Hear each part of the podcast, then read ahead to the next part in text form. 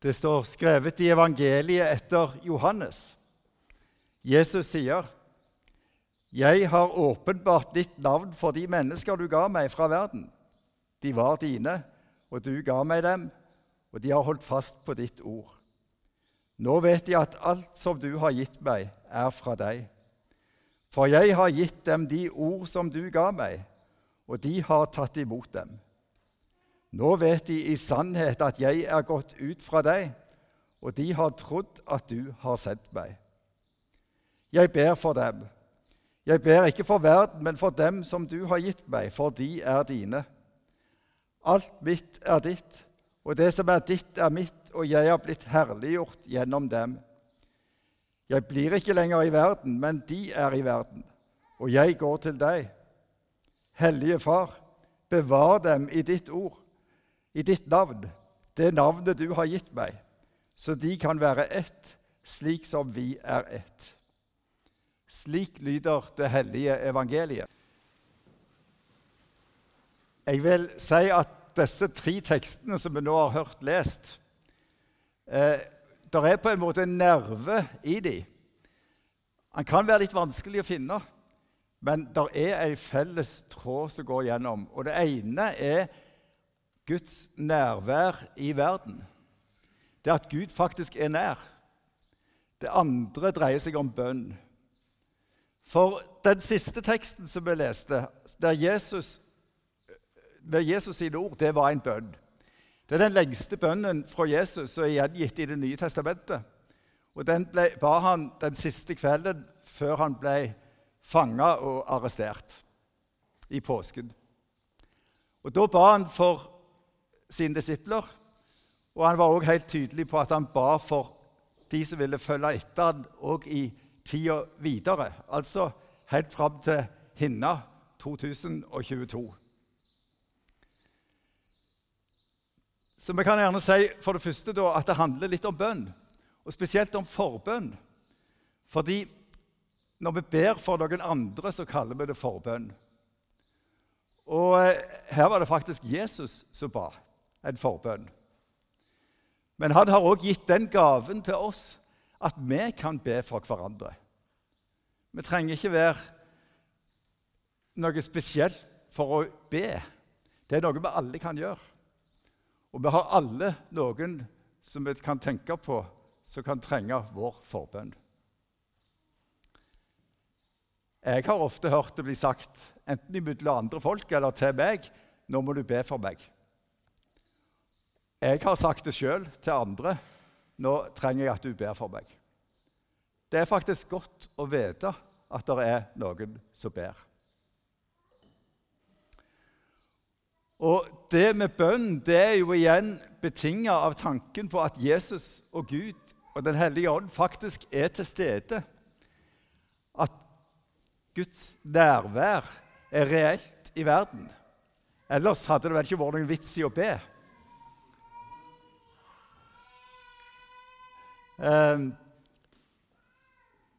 Vi, vi, tenker oss at Gud virkelig er til stede midt i det som skjer, midt i det livet vi lever. Og det er en god tanke. For livet er jo fylt av både gode ting og vanskelige ting. Og Da har jeg lyst til å være litt personlig først. Jeg har selv hatt en periode nå som har vært ganske spesiell denne vinteren og våren. Jeg har vært delvis eller helt sykemeldt i fire måneder. Jeg har blitt operert for kreft eh, og har nå fått lov til å komme tilbake. og Det er jo en fantastisk følelse. Dette er faktisk den første vanlige gudstjenesten jeg har etter sykemeldinga. Jeg rakk heldigvis å få med meg noen konfirmasjonsgudstjenester. Eh, så det er en tid som har vært spesiell for meg.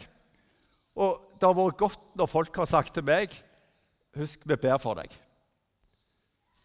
Det er godt å vite det. det og jeg tror jo at det faktisk òg betyr noe reelt. Fordi jeg tror på Guds nærvær i verden. Og så er det dermed òg selvfølgelig, når jeg har vært vekke en stund, en stor glede å være her igjen og feire gudstjeneste. Så tenker jeg det er mye vi kan undre oss over òg. For det er jo mye vanskelig som vi mennesker opplever. Det jeg har vært gjennom, en liten sak egentlig i forhold til hva mange andre mennesker opplever vanskelige ting. Og Akkurat nå er vi jo veldig opptatt av den lidelsen som er i Ukraina, og alt det som skjer der. De ber vel, de òg? Ja, det tror jeg absolutt de gjør. Ja, jeg vet det. Og jeg tror at Gud er nær hver enkelt av oss og hele verden, selv om det skjer mye vanskelig. For jeg tror ikke at Gud har lovt oss et liv som en dans på roser. Men jeg tror på at Gud har lovt å være til stede i livet. Og være hos oss der vi er, og det vi opplever sjøl, og det andre kan oppleve, og så er med å prege livet vårt. Og så, Midt i dette så har vi en festdag i dag med tre dåpsbarn. Agnes og Gustav og Herman.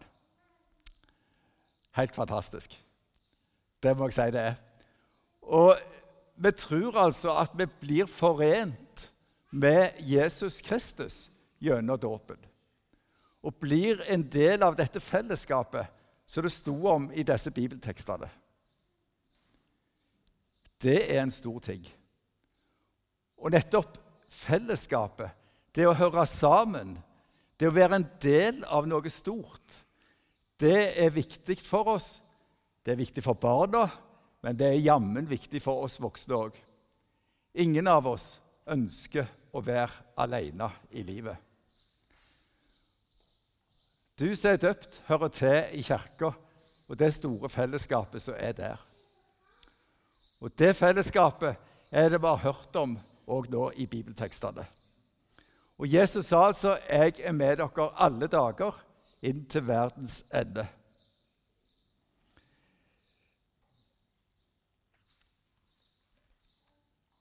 I denne bønnen som Jesus ba den siste kvelden før han ble korsfesta, så var det jo forskjellige ting han var opptatt av. Og Vi leste ikke hele denne bønnen. Den er ganske lang, egentlig. Hele kapittel 17 i Johannes evangeliet. Men det avsnittet vi leste, der syns jeg å merke en, en tone, en, en, undertone, som Jesus er veldig opptatt av. Og det er, kan knyttes sammen med et ord, altså dette med å bevare. Men hva betyr det å bli bevart? Det er et ord som Vi bruker det i litt ulike sammenhenger. Eh, en betydning er å holde fast. Og jeg som leser mest Bibelen på nynorsk, egentlig, jeg registrerer at eh, nynorskoversettelsen bruker ordet holde fast' istedenfor 'bevart' på dette stedet. Eh,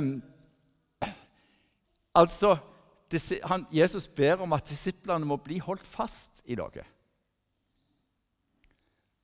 Og han ber til Gud, Far i himmelen, at Gud må holde disiplene fast. Vi tenker kanskje ofte at det å være kristen, det å tro på Gud, det er å holde fast på noe. Det å holde fast på barnelærdommen, det å holde fast på et eller annet. Det er vi som har ansvar for å holde på dette her. Men i denne bibelteksten her så står det altså at det er Gud som vil holde oss fast. Han vil holde oss fast gjennom livet, i trua, helt fram til det evige livet. Det er hans vilje. Og Så er det òg en betydning av ordet 'å bli bevart', for dette blir brukt i passiv form i denne sammenhengen. Eh, så kan handle om det å bli Jeg vet ikke akkurat om jeg våger å bruke uttrykket 'å bli beskytta', men i hvert fall å bli bevart gjennom vanskelige ting. Og Vi kan kanskje si at uh, den betydningen uh, dreier seg om å at Vi kan tenke på vårt indre menneske. At vi som integrert menneske må bli bevart og være trygge i møte med det vi møter i livet.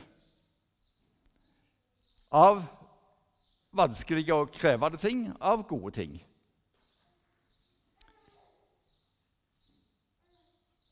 Og så tenker jeg jo at å bli bevart handler om å bli bevart i troen. Den troen som Agnes og Gustav og, Herman i dag er døpt til, den troen skal vi bli holdt fast ved gjennom livet. Og Da må troa få vokse etter hvert som vi vokser som mennesker. Sånn at vi også som voksne mennesker kan forholde oss til denne trua og oppleve at den er relevant for oss. For det er han.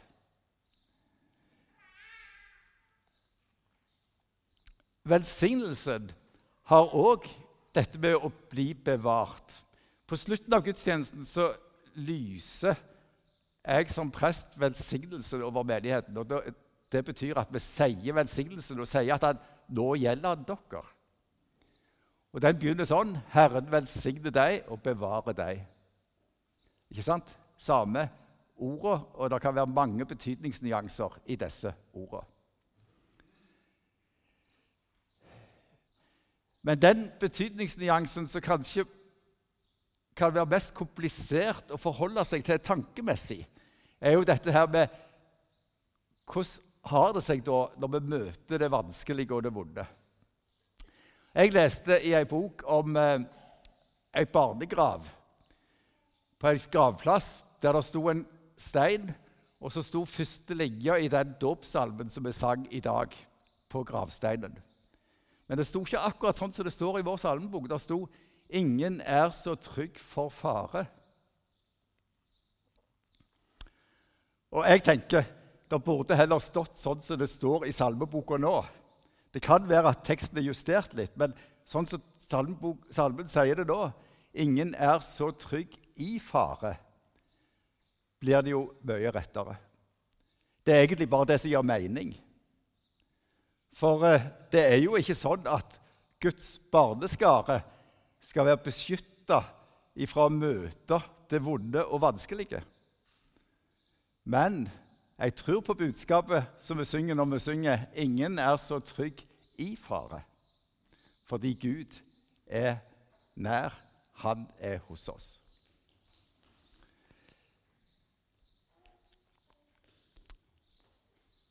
Og Så kan vi altså òg be om velsignelse for hverandre. Vi kan be for familien vår. Vi kan be for andre vi tenker på. Vi kan be for mennesker langt vekke. Og Den bønnen om velsignelse den blir ikke altså bare brukt i den formen vi gjør i gudstjenesten, der vi liksom, presten lyser velsignelsen utover menigheten. Men en helt vanlig bønn om velsignelse er jo denne, som gjerne blir bedt i fellesskap. Velsign oss, Gud Fader. Velsign oss, Guds Sønn. Velsign oss, Gud, du Hellige Ånd. Det er òg ei bønn om velsignelse. Og så bare litt om de to tekstene som klokkeren leste. Den Teksten fra første kongebok det er òg fra en lang bønn i Bibelen. Det er faktisk den lengste bønnen i Det gamle testamentet. Og Det var den bønnen som ble bedt av kong Salomo når tempelet i Jerusalem ble innvia, sånn ca. på 900-tallet før Kristus. Og Der undrer eh, Salomo seg over det spennet i trua som han hadde. På den ene siden har jeg bygd et hus for Gud, et tempel. Og på den andre siden kan Gud bo i et hus. Er ikke han altfor stor til å kunne rommes i et hus i det hele tatt i denne verden? Dette funderte Salomo over når han ba denne bønna. Og Så ble det da en fantastisk bønn der det står bl.a. dette Se, himmelen og himlers himmel kan ikke romme deg, langt mindre dette huset som jeg har bygd. La dine øyne våke over dette huset dag og natt, over det stedet der du har lovet at navnet ditt skal bo. En ganske fin ting å tenke på er at den bønna der den blir bedt òg i vår tid når nye kirker blir vigsla. Og Det betyr at den bønnen ble bedt over Hinna kirke i 1967, når denne kirka var ny. Bønna om at ja, vi ønsker at dette skal være Guds hus. Samtidig vet vi inderlig godt at Gud er mye større enn at han kan rommes i det som vi kan bygge. Den andre teksten som klokkeren leste, den sier noe helt annet. egentlig, For den knytter begrepet tempel til fellesskapet av mennesker som tror på Gud. Det betyr at vi som er her, som hører til i en menighet, vi er en dag en bitte liten bit av Guds tempel på jorda. Menneskene utgjør kirka. Kirka er et bygg, ja, det vet vi veldig godt. Og det er mange som er glad i denne kirka. Men vi vet inderlig godt at det fins kristne rundt omkring som samles i jordkjellere eller sivhytter eller lagerbygninger eller private hjem eller hva som helst. Fordi de trenger å samles, men de har ikke et kirkebygg som vi har her på Hinna. Kirka i verden er først og fremst mennesker. Og det fellesskapet er det du hører til i. Og I det fellesskapet vil Gud holde deg fast og bevare deg i trua på Jesus Kristus. Det fellesskapet er det Agnes og Gustav og Herman i dag er døpt inn i.